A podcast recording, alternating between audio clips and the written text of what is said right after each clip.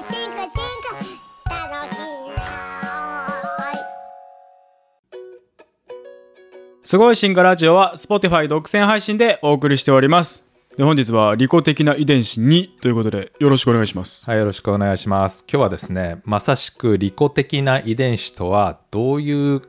え見方なのかということを、ちょっと抽象的な話も多いですけれども説明していきたいと思います。はい、純喜、この利己的な遺伝子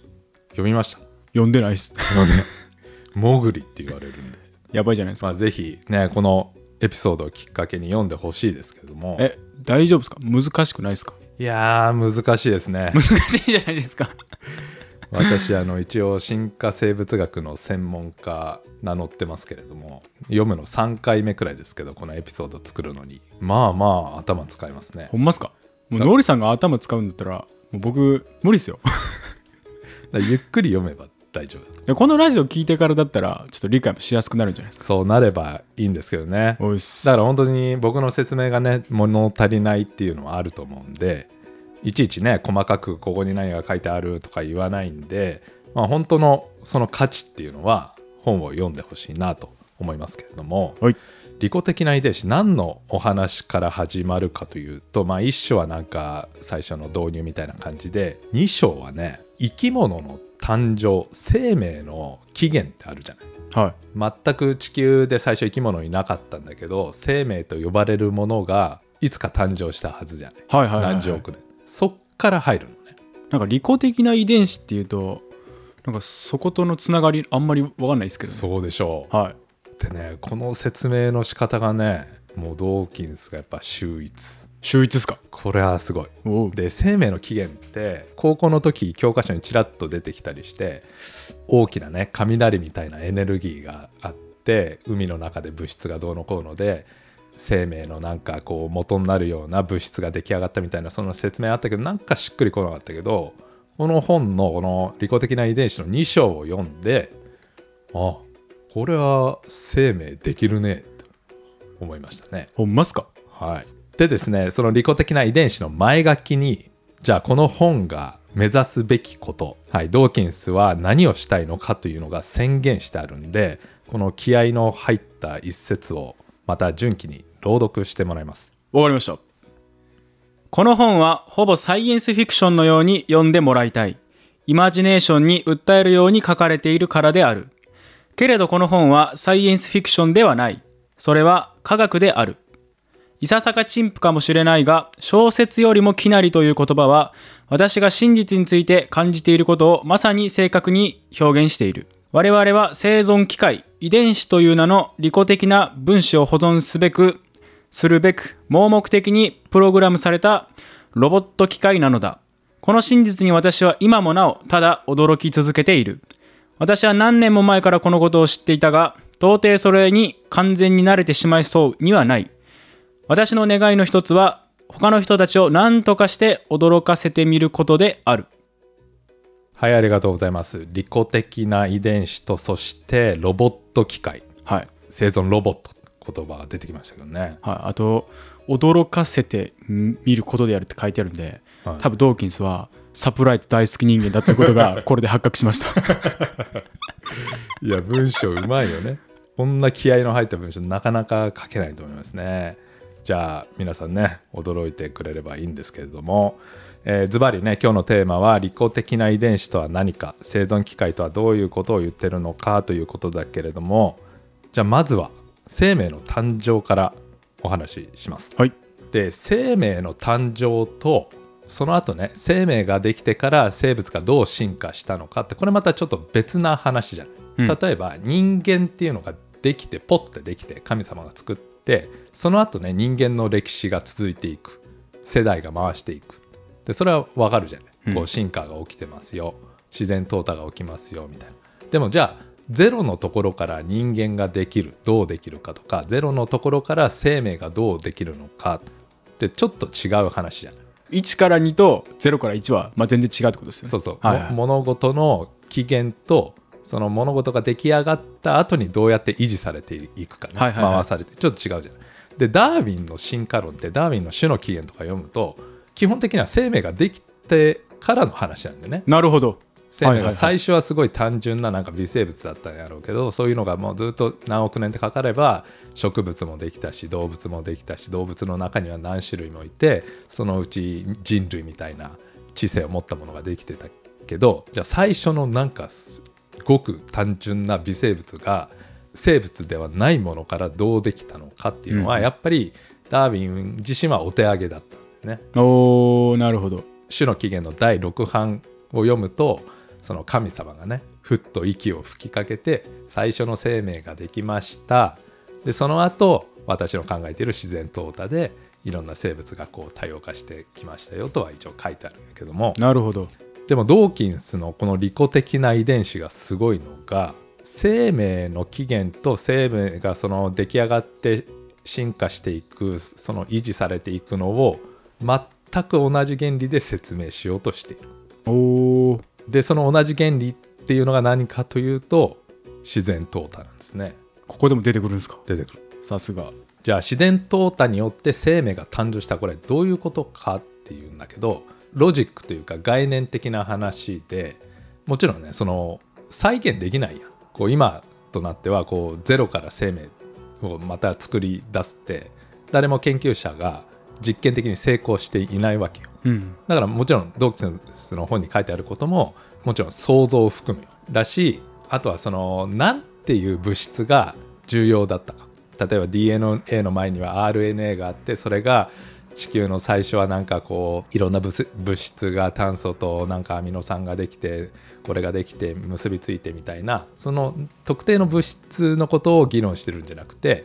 もうちょっとねこう概念的に生命はどうやって誕生したのかっていう話です。故にサイエンスフィクションのように読んでもらいたいみたいな。まあそうやね、イマジネーションあるね、確かにね。でもなんか本当しっくりくるような説明なんやけども、まず話のスタート地点としてはなんか地球ができましたと。で生命全くないやん。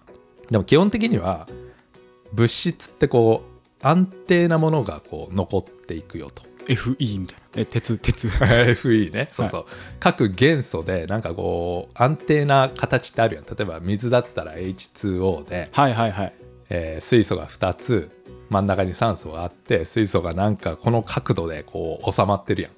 でそれなんかその物質として物理化学的な性質で安定してますよと、はい、で塩の結晶だったらなんか格子状にこう元素が原子が配列されて、はいはい、結局あれが一番なんかこ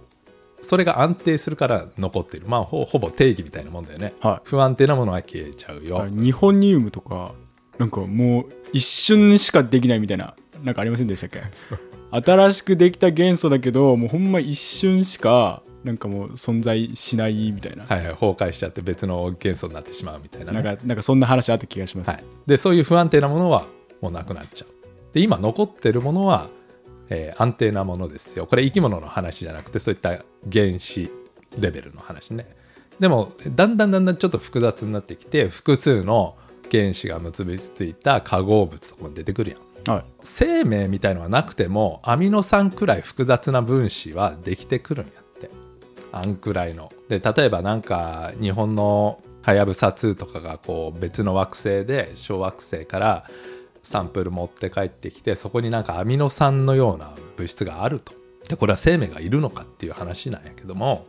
まあ、別にあんくらいの複雑な物質だったら、まあ、もちろんいろんなエネルギーとか偶然とか必要なんでしょうけれども、別に生命がいなくても出来上がってると。なるほど。でしかもまあ地球が誕生してからもうこう何億年ってかけた、まあ、そういった話やで。でしかもまだ生命がいないからバクテリアとかいないやん、そもそも。だからそのあんま食べられたりしない。なるほど。そういった栄養みたいのがあったとしても、はいはいはい、どんどんそういうのが増えていきましたと。でここでちょっと飛躍があるかもしれないんだけど、ドーキンスのまあ書きっぷりの中でも飛躍はあったんだけども、そういった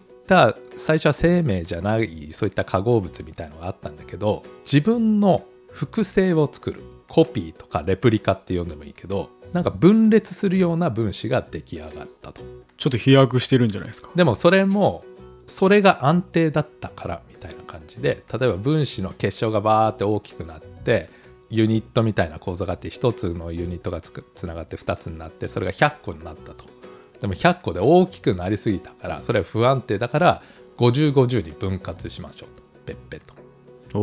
おでまたそのごじゅうごじゅうのが大きくなってきてひゃくひゃくになったらまたごじゅうごじゅうに分割するみたいな、うんまあ、そういうなんか分裂みたいなそういったコピーを作っちゃう物質ができたと。安定を目指すために分かれた。そうなんかだからなんかそうなっちゃったみたいな。あいや分かりますよ。なんとなく分かります、うん、だからそれはまあ延長っちゃ延長なんでね。その物質はまあ生命に限らず安定的なものは残ると不安定なものは消えるんだけども、うんうん、その中でなんか自分のコピーを作れるようなそういった物質が出来上がりましたと。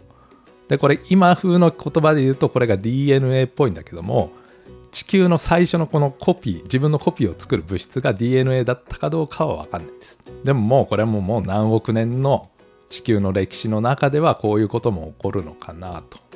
何億年ですもんね。もう、もうそういうスパンです、はい、でまあ水の中でしょ、ねうん、陸上ではないよな。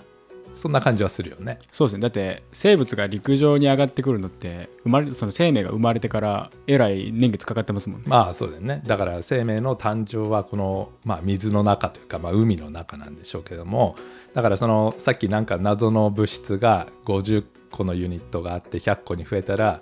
分裂してごじゅうごじゅうになったと。でまた増えるじゃないひゃくくらいまで。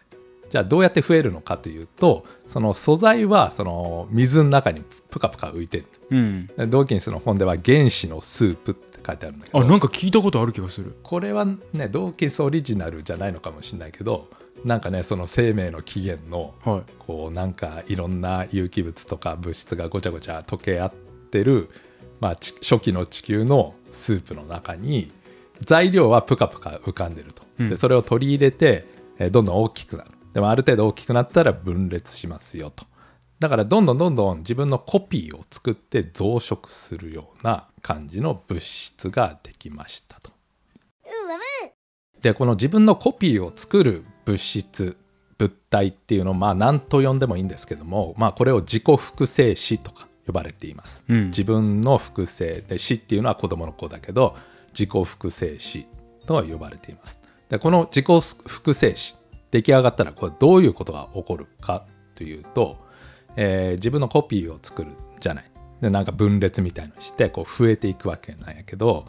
どんどんどんどん増えていくと増えていくスピードになんか差がありそうじゃない環境とかによって、うん、例えば原子のスープの中に材料がプカプカ浮かんでると自分の体を作る。でそのプカプカ浮かんでる材料が多ければ早く取り込んで分裂できるじゃない。それとかそのどういうふうに分裂するコピーするかの性質によっても増殖のスピードって変わりそうで例えばひゃくになったらごじゅうごじゅうに分かれるのかそれともじゃあきゅうじゅうはちのところでよんじゅうきゅうよんじゅうきゅうに分かれるのか、はい、計算合ってる？合ってますよ、はい、あるいはひゃくにに行った時点でごじゅういちごじゅういちに分かれるのかみたいな感じで分裂する仕方そのタイミングによって増殖自分のコピーを作るスピードも違うしでコピーを作った後にその物質が自己複製子がどんだけ生き残りやすいかにもちょっと差が出てきそうじゃない。自然淘汰っぽい話ですね。まさしくそうでこれこそ自然淘汰が自分のコピーを作って増えるという過程をし続けていると自然淘汰っぽいことが起きちゃう。だから最初ひゃくになったらごじゅうごじゅうに分裂しますよえー、次の世代もひゃくになったらごじゅうごじゅうに分裂しますよなんだけどもある時何かの変化が起きてひゃくにになった時ごじゅういちごじゅういちに分裂しますよなんかそういう何かのきっかけでそういうことが起きたんだけどある意味コピーエラーじゃない、うん、ひゃくになったら分裂するのとひゃくにになったら分裂するっていうのが自分のコピーをうまく作れてないんだよね、うん、なんかちょっと軽く微修正された、えー、物質がなっちゃうんだけどもそれがなんかこう突然変異みたいな感じじゃない。でそういったプロセスがあると、えー、増殖スピードに差がある自己複製子が何種類かできてその中で、まあ、まさしく安定なものは生き残るたくさん増えて安定的なものが生き残るし、まあ、その中でいろんなタイプがエラーも含まコピーミスコピーエラーがあるんでいろんなタイプが出来上がって多様化していくのよその物質が。であるものはすごい生き残るしあるものは不安定でいなくなっちゃう、まあ、言葉言い換えると絶滅もするんでまさしくその自己複製子の自然淘汰が起きているということです。なるほど。でこれがまあ生命の初期かもしれないんだけども、現在自己複製子として地球上に残ってるのは ディーエヌエー です。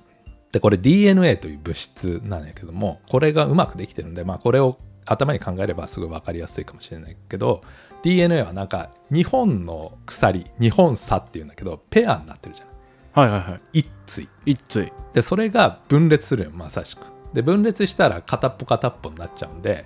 また新しいペアを作んなきゃいけないじゃない、はい。で, でもそのペアの元はその細胞の中にプカプカ浮かんでて、その順番、えー、と ディーエヌエー は エーティーシージー の配列ね、塩基配列がまあ決まってるんやけども、その配列をこうピタッと合うようにコピーができると、うん、そうすると元々の ディーエヌエー のにほん差がにばいに な, なるよね、はいはいはい、でそれがまた分裂してコピー作るみたいなことができるんですね。でそれは ディーエヌエー が私たちというか生命の細胞の中で、えー、自分を自分のコピーを作っているプロセスだけれども、 ピーシーアール っていう技術は、まあ、バイオテクノロジーの一つは、まあ、人為的にそれを再現しているわけよ、うんうんうん、ディーエヌエー のにほん差みたいなのがあるんだけど、熱高熱をかけると、温度を上げるといっぽん差いちペアずつに分かれるのね。でその原子のスープの中に材料って言ったやん。でそれは ピーシーアール の場合は エーティーシージー の塩基のそれぞれ単独のユニット A 単体 T 単体 G 単体 C 単体の元を素材を混ぜておくのよ。へえ。だからその溶液中にプカプカ浮いてるの。はいはいはい、でそれをこう取り込んで新しい、えー、にほん差のいちペアの ディーエヌエー が出来上がりますよ。でそれをどんどん繰り返しているだけで、あ、そういう仕組みだったんですか。そうです。だから素材を混ぜてるの、必ず素材とコピー元ね、この配列のコピーが欲しいですよっていうその大元は混ぜておくんだけども、そういうことが ピーシーアール で再現してるんだけども、まあ、ディーエヌエー 自体もまあそうなってるし、生命の起源のね、最初の謎の自己複製子、それが ディーエヌエー だったかはよくわからない。 ディーエヌエー じゃない自己複製子っていうのが地球上にあったかもしれないけど、今はないんだけどね。もう ディーエヌエー しかもう ディーエヌエー が席巻しちゃったのよ。ああ、もう頂点に立っちゃった。まあそれは本当自然淘汰で勝ったのかもしれないし。ああ。だから生命の本当の起源は ディーエヌエー じゃないと思うけど、うーん、今はもうそれは食われちゃってる。ホモサピエンス以外にもなんかいろいろ人はいたけど、今残ってるのはホモサピエンスだけみたいな。まあネアンデルタール人とかね、いろいろいましたけどね。はい。そうそう、だからそれまさしく、まあ、自然淘汰と言っていいかもしれないけども、ね、その増殖のスピードとかね、有利不利とかがあって生き残ってるのはこれだけ、生き残ってないのはもう地球上からないですよみたいな感じになってるよね。でまあ生命の起源、まあまあ時間はかかってるわけです。もう数億年とかだから、まあちょっとこれでほんまこんなこと起こるのかなっていう感じだけども、数億年かかってるんですよねだからでまあ、ドーキンスすごいのは、生命の起源もなんかこう自然淘汰のこう無理のないステップで、なんか物質って安定的な方を生き残るよねと、なんかコピーするやつがこうポッて出てきたらどんどん増えて、でコピーエラーとかが起こったらいろんなタイプが出てきて有利なやつが生き残るよね、でそれで、えー、っと生命ってできたんじゃないかみたいな説明していて、利己的な遺伝子のだいに章ですね。まあ、これはまあ僕はもう一番納得しましたね。うーん、もうここだけ読んでも価値あります。なるほど、利己的な遺伝子。はい、はい、ではじゃあ話の後半、ここからいきますけれども、生命の誕生の話したじゃない、はい、自己複製子っていうんだけど も, もうまあ今風の言葉で言えばそれを遺伝子と呼んでもいいです。自分をコピー作って、どんどん自分の、えー、情報をどんどんどんどん伝え後世に伝えていく、まあ、遺伝子、まあ、ディーエヌエー っていう物質なのかもしれませんが、今までの説明だとその自己複製子ができて、なんかこう原子のスープにプカプカ浮いてるじゃん。でなんかむき出しみたいな感じじゃん、その物質が、はい、でむき出しだとさすがにちょっとやわじゃない。あのなんかそのスープの中でなんかこう波みたいのが起きてポロってかけちゃったり、はいはいはい、あとなんか自己複製子同士がちょっと喧嘩し合い出して、お攻撃し合いぶつかり合い出してですね、エネルギーとして取り込まれるみたいななんかあ、そう、例えばね、はい、スープの材料としてあその面白い取られちゃうみたいな、あそういうのね、多分ほんまそういうの多分起きてると、起きたんだと思う、僕のイマジネーションが、うん、何十億年前の地球で、はい、だそうするとちょっと無防備じゃない。でそういう強いやつにやられちゃうから、じゃあなんとなくやけども壁みたいの欲しくない。欲しいですね。膜というか、はいはいはいはい、自分を覆う膜みたいなバリアですね。バリア、はい、ちょっと欲しくなるじゃない。欲しいです。でそれはその自己複製子じゃなくてなんか別の物質をねちょっと取り込んで自己複製子をこうガードするような、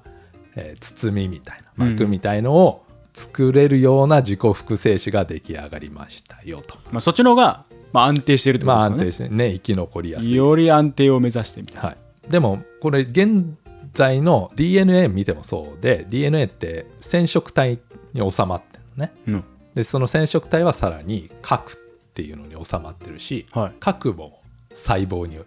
中に収まってるわけ、はいはい、核にも膜あるし細胞の膜に細胞にも膜あるしこう何重にも守られている感じ、はいはいはい、で膜ってすごい複雑な構造なんだけどまあなんていうかもう最初はもう初期は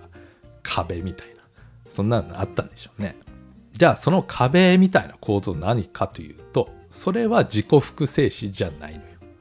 壁は、D、ディーエヌエー かわからないけど自己複製子とは別の物質を取り込んで壁を作ると、うん、自己複製子が作ったんだけど自分とは違う物質なのね。自己複製子が生み出してるのであって、うん、自己複製子の、まあ、次のものみたいなイメージです。次違う物質例えば ディーエヌエー だったら ディーエヌエー その エーティーシージー とか、まあ、そういった塩基みたいな物質があるけどもじゃあ壁を作りましょうって言ったらタンパク質で作りますよ。あ、はいはいはいはいはい、ディーエヌエー とタンパク質っていうのは別の物質なんやけど、まあ、ディーエヌエー が取り込んだと環境の中からその物質を取り込んでうまく合成して壁を作りました。人間が盾持ってるみたいなもんですか。あ、盾です。なるほど、はい、じゃあ自己複製子だからコピーを作ると、はい、次世代をこう分裂するんだけども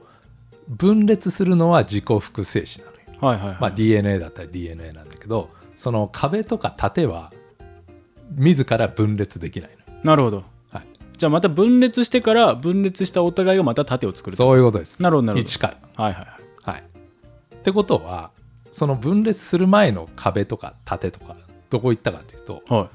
い、もうポイされちゃうわけ。ポイされるんですか。片方が片方が使った方がリサイクルそれはあるかもリサイクルそれはあるかもしれないけど、はいはい、そんな感じで分裂する遺伝するのはその自己複製子と呼ばれている、まあ、今だったら ディーエヌエー なんだけどそれでその自分の体の周りにある膜とかの構造は自己複製子とは違う、まあ、タンパク質なりなんなりの物質だったと。なるほど。でもそのこういった進化がまあ何億年って続いてたらその壁がもうちょっとさ豪華になってきそうじゃない。はいはい、より壁が分厚いやつの方が安定なやつになってきそうですね、はい、なんか強かったりするじゃない、はい、だからその自己複製子はもう真ん中で守られていて壁になんかちょっとトゲトゲ生えてきたりとかやばいじゃないですか超攻撃的な盾そうそうそうなんか二重の構造になったりとかするやん、はい、でそれで攻撃したりガードしたりちょっと波が強くなったりしたらそこから守ったりするわけやん、はいはいはい、だからその環境とか他のやつと関わり合ってるとか外界と接触するというかコミュニケーションするしてるのはその壁たちなのよ。自己複製子は真ん中でこう守られている感じ、うん、だから相互作用するのはその壁たちなんですね、はいはいはい、でドーキンスがどうやって表現したかというと次世代にコピーを作るのは自己複製子もしくは遺伝子と呼ばれているものなんやけどもその壁というか遺伝子を守るために頑張っている壁なり何なりの構造物は、まあ、乗り物だと、まあ、英語で言うとビークルなんでしょうね。盾ではなく乗り物、まあ、なんて言ってもいいです。まあ攻撃することもあるでしょう、まあ、車もすごい安全ですからね。雨風しのげて車がまあぶつかってきたらちょっと中もやばいかもしれないですけど大抵のことは大丈夫と。そうそう、はい、大きな車の中に ディーエヌエー が乗ってますよと。なるほど。で実際に行動したりえー、他の個体とコミュニケーションしたり環境の中で暮らしあの相互作用しているのは乗り物の方だと。しかし乗り物自身は自分のコピーを作る術ないの。車自身が分裂することはできずにあくまでも次世代に伝わるコピーが伝わるのは ディーエヌエー だけなのね、うん、でそれが分裂して新しい個体ができたらまた乗り物をそうやって作っていくと。だから乗り物自体はその毎世代毎世代乗り捨てられると、うん、ディーエヌエー というか遺伝子に操られて、まあ、都合のいいように乗り物が作られていると。だからその個体っていうのかな、生物の個体、まあ、壁って言ったけど、もうそういうのがどんどんどんどん進化した結果、複雑な細胞、まあ、最初は単細胞の生物だったんだけど、それが徐々に細胞同士が集まり出した多細胞の生物になるやん。たくさんの細胞から構成された生物ね。でそれがもうどんどんどんどんいったら植物なり動物なり私たち人間みたいのが出来上がってる。だから私たちの体は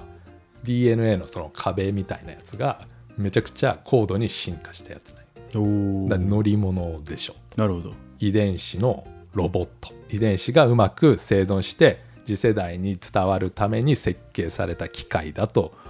えー、見なせるでしょうと。生物の個体、人間も含めてみたいな感じでセンセーショナルに比喩をしてるわけです。なかなか斬新な表現じゃないですか。斬新でしょ。うまいでしょ、はい、もちろん比喩だよ。その ディーエヌエー みたいな物質が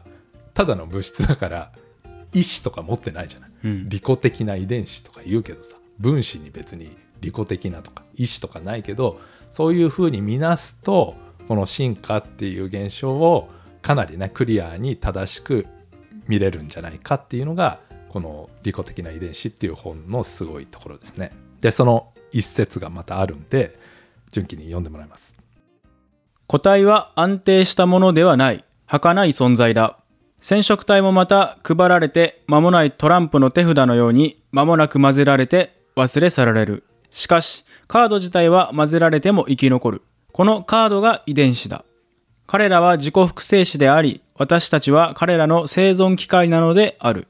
私たちは目的を果たした後捨てられる。だが遺伝子は地質的、地質学的時間を生きる。遺伝子は永遠なのだ。ありがとうございます。なんていうかこう挑戦的な書きぶりで、まあそれは反発も来るやろうなという感じなんだけど、バチバチに来そうですね。でもまあまあこういう比喩がうまいなと。わかるじゃん。トランプのカードってこうさ、なんかゲームしてたやん。大富豪か、はい、大貧民か分かんないけど、大富豪っす。大富豪大富豪っす。でも混ぜられたらそのペアとかね、何でもポーカーでもいいけどぐちゃぐちゃに混ぜちゃうけど、そのカードの単体はさずっと消えないじゃん、はいはいはい、ハートのエースがふたつに分かれるとかそういうことはないよね。イカサマスそれはい、そういう例えだったんだけども、まあ、ちょっと気をつけなきゃいけないんだけど、その、D、遺伝子というか ディーエヌエー は永遠なのだみたいな表現あったけど、難しいんだけど、その物質としての ディーエヌエー はすぐなくなっちゃうね。例えば親が持っていた ディーエヌエー の分子がそのまま子供にあるんじゃなくて、うん、その ディーエヌエー の配列の情報だね。体を設計するための エーティーシージー の配列なんだけど、その情報が生殖によって親から子供に引き継がれていくという感じで、親の細胞がそのまま子供の細胞になるわけじゃないじゃん。うんうんうん、それは面白い点、ね。親の手札がそのまま子供にパッていくわけではないみたいな。なくてハートの A みたいなそれのコピーができるみたいな感じでね。だからダイヤモンドは永遠の輝きって言った時に、まあこれあの利己的な遺伝子に書いてあったんだけど、ダイヤモンドはずっと安定して硬くて残りますよっていうのはその物質っていうかそのもの自体が残るみたいなイメージじゃない。何十年も何百年、はいはい、でも ディーエヌエー はじゃあ例えばなんか私たちの目の色を決める遺伝子は、まあ、ずっともう人類がこう生きていたこう何万年の間ずっと引き継がれてきたと、まあ、なんなら人類の祖先の哺乳類のね霊長類のからずっと遺伝子のその目の色を作る遺伝子っていうのはこの配列はずっと生き残ってというか受け継がれて今に至っていますよみたいな感じですね。なるほど、うん、じゃあドーキンスの言う通り私たち人間は ディーエヌエー のロボットなんでしょうかという問題なんですけどね。おお、まあ、ある意味、まあ、アナロジーとしてはありかなという感じはしますけどね。まあただしですね、まあ、人間やっぱ特別で、まあ、めちゃくちゃ知性が進化してきて、私たちの体はまさしく ディーエヌエー のね受精卵の時にあった ディーエヌエー の配列、まあ、それが生命の設計図みたいな感じなのよ。これをこういう順番で作ってこのタンパク質からこう作ってみたいのが細胞の中の ディーエヌエー にこう指令として設計図として書いてあって書いてあってというか ディーエヌエー の配列として情報があって、それで本当に出来上がってるわけよ体が。だから ディーエヌエー の ディーエヌエー が遺伝するために一番効率よい振る舞いをしてるわけよ。例えば目があってすごい色とか外界をこう視覚的に見ることもできるし、はい、なんか熱いものを触ったら手を引っ込めるとかそういう反応もできるしみたいな、はいはい、そういうことは進化してきたんやけども、まあ、動物とか植物もそうなんやけども、まあ、人間の場合はその ディーエヌエー のこの指令にまあ背くこともまあできてますね。例えばまあ現代社会だったら結婚をせずに子供を産まない選択とか、なるほどなるほど、まあ、全然あり、ありじゃないそれ。独身貴族ってやつですね。でもこれね ディーエヌエー が今まで生き残る次世代を残すという意味ではなんかそれとは違うんだけども、まあ人間はもうそこまで出てきちゃってるわけよ。だからよくあの エスエフ 映画とかで、まあ、ターミネーターとかもそうなのかもしれないけど、人間がコンピューター作って エーアイ みたいな、でも人間の手を離れちゃってコンピューターが暴走しだすみたいな、はいはいはいはい、あるやん。ありますあります。ベタな設定として、はい、いやでもそれがいいんじゃないですかだから人間自身もそうなって、ね、ディーエヌエー が個体っていう生物、生物っていう自分の自己複製子として自分をコピーするのに一番いいような構造を作ってきて、それが進化してきたんやけど、もう人間ってもう頭良くなりすぎちゃって、まあ、別に ディーエヌエー がコピーするように生きなくてもいいじゃんって思えるようになってきたよね。それはどう、どうなんですかそれは。だからなんかそうなっちゃったってこと。人間頭良すぎって話です。お ディーエヌエー の制御不能みたいな。でも多くのところではまあ制御されてるでしょうねということで、今日のお話まとめますと、ね、地球って何にも最初は生命ってなかったんだけど、原子のスープの中で自己自分をコピーする、そして増殖する自己複製子、まあ、遺伝子と呼んでもいいんだけど、そういった物質、物質が出来上がったと。で最初はね、遺伝子っていうのはむき出しで非常に脆かったんだけど、それを守るような膜なり壁なりそういった構造物が出てきて、でその構造物のなんか性能だよね、それによってどんくらい増殖できるかとかどんくらい生き残るかが決まってきたと。ちゃんと壁で守れてる、膜で守れてるやつは遺伝子の伝達する効率が良くなったんだけど、もはや遺伝子自身のなんていうの性能じゃなくてその壁の性能だよね、うんうん、そこが重要になってくると。だから壁っていうかその生物の個体は頑張ってるんだけど、個体自身は乗り物自身はコピーを作れないから、あくまでもコピーは ディーエヌエー しか作れない、ね、うんうんはい、ディーエヌエー の配列の情報のみが次世代に伝わっていく。で乗り物というかその構造物は使い捨てられて毎世代捨てられて、毎世代また初めから一から設計されて生産されていって、その繰り返しがもう何億年って続いたら今のこの地球上の生物多様性がありますよねっていう世界の見方ですね。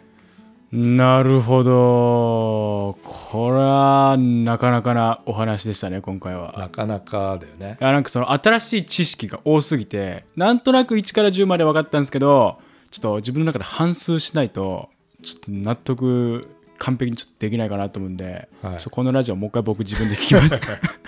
反芻してください。ちょっと反芻しますわ。でもねちょっとその生命の誕生からそのどういうふうに自己複製子を守るその乗り物ができるかなという、このそれ自体は、ね、あのすごい分かって、あこういう考え方あるんだなみたいな。そうそう思いました。ちょっと長くなっちゃったけど、利己的な遺伝子のに章がその原子のスープみたいな話で、えー、さん章のね不滅のコイルという話もあるんですけど、後半はそのさん章の話を主に要約する感じで喋りましたけども、まあそれつなげて説明した方が分かりやすいかなと思いまして説明しましたけど、これちなみにもうなんか利己的な遺伝子の話もうなんか全部終わっちゃったかみたいな、それくらい今日内容濃かったんですけど、まだ続くんですか？続く。本で言うとどんなもんなんですか？えー、前半に割くらいじゃない。マジですか